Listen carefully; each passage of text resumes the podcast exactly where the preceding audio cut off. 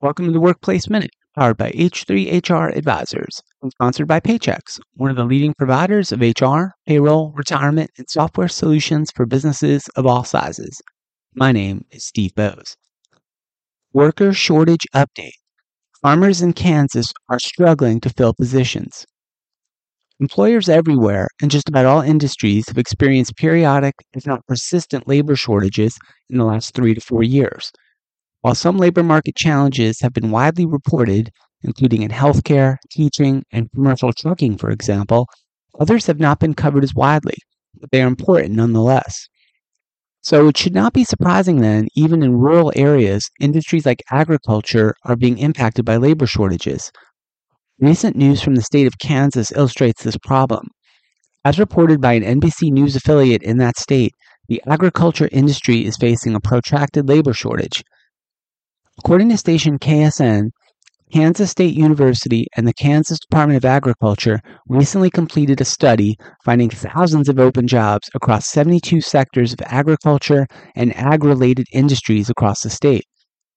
These sectors include everything from grain farming to snack food manufacturing.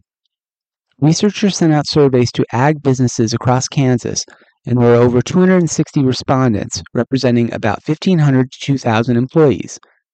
60% of them reported being short anywhere from 5% to as many as 60% of the staff they needed. The researchers found that the shortage was widespread, impacting all types of businesses in multiple parts of the state. Additionally, experts noted that the problem is growing and that larger businesses were better off than smaller ones. As for solutions, there isn't a one size fits all for the industries. Adding to these staffing challenges is the fact that simply raising wages alone is not enough to fix the shortfall.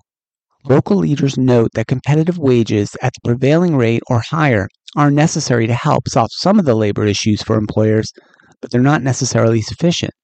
Communities have to come together to be able to present themselves as a great place to live.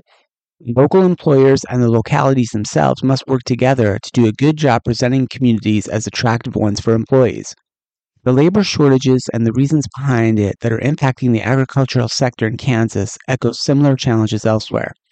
An overall reduction in working age populations, fewer younger workers interested in entering the sector, and a perception that smaller communities don't offer as much in the way of future growth and career prospects all work against the rural economies and agricultural companies in the state.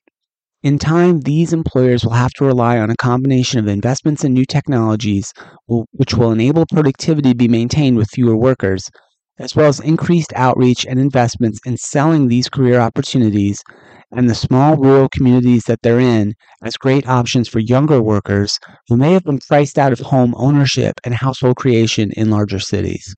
It's an interesting pocket of the labor market that we will continue to follow here on the HR Happy Hour Media Network. That's it for the Workplace Minute, powered by H3 HR Advisors.